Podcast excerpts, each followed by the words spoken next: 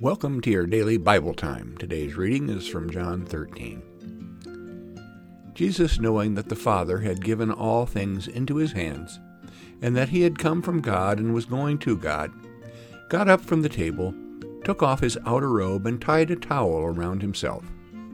Then he poured water into a basin and began to wash the disciples' feet, and to wipe them with the towel that was tied around them. He came to Simon Peter, who said to him, Lord, are you going to wash my feet? Jesus answered, You do not know what I am doing, but later you'll understand. Peter said to him, You will never wash my feet. Jesus answered, Unless I wash you, you have no share with me. Here ends the reading.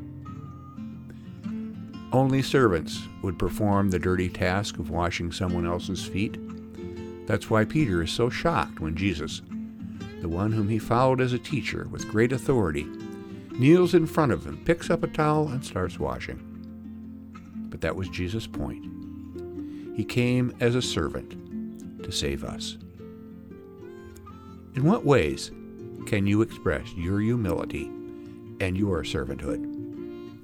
Let us pray. Lord, I humble myself before you. Teach me to serve. Amen.